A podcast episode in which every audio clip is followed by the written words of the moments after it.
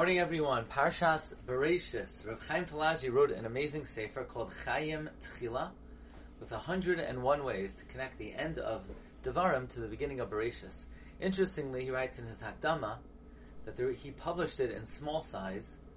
So, because in the month of Tishrei, people are very busy, especially between Yom Kippur and Sukkot. People are busy preparing Daled Minim, Sukkah, and they don't have uh, long periods of time to learn.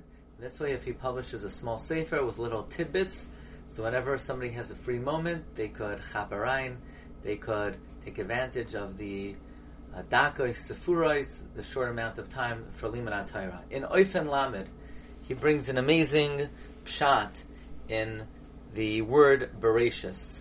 The word Bereshis could be unscrambled, roish, bayis. Roish, bayis.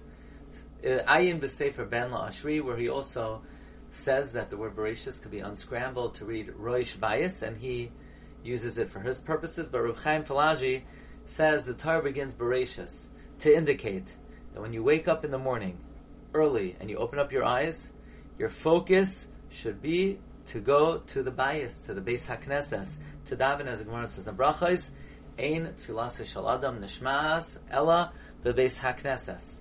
And especially how beautiful this is in the light in light of the holy words of the Chida and the Moreh B'Etzba Simon Gimel Oy Samach Gimel, that it is correct not to speak about any subject from the time you get up in the morning. It is proper that your first words should be to be Mavarich Hashem, to thank Hashem.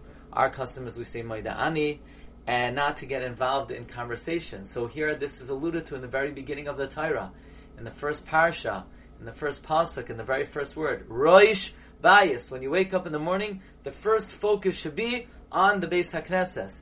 In fact, the Seforim tell us that one's first glance in the morning should be at the mezuzah.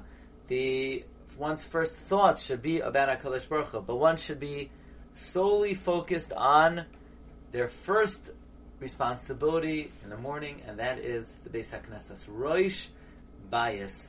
In fact, I once heard from a great uh, Mechaber Seforim and Makubal, he told me personally that if someone is careful not to check their phone in the morning, not to check their messages and uh, their device, then, and one waits until after Shachris to check it, it's a haftacha that they will see good things on their phone. But that's the idea. Bereshis, Roish Bayis. The first focus in the morning should be the Beis HaKnesses. Wishing everyone a gesunter winter, bracha v'atzlacha, and a great um, hatzlacha in the upcoming Shabbos Bereshis.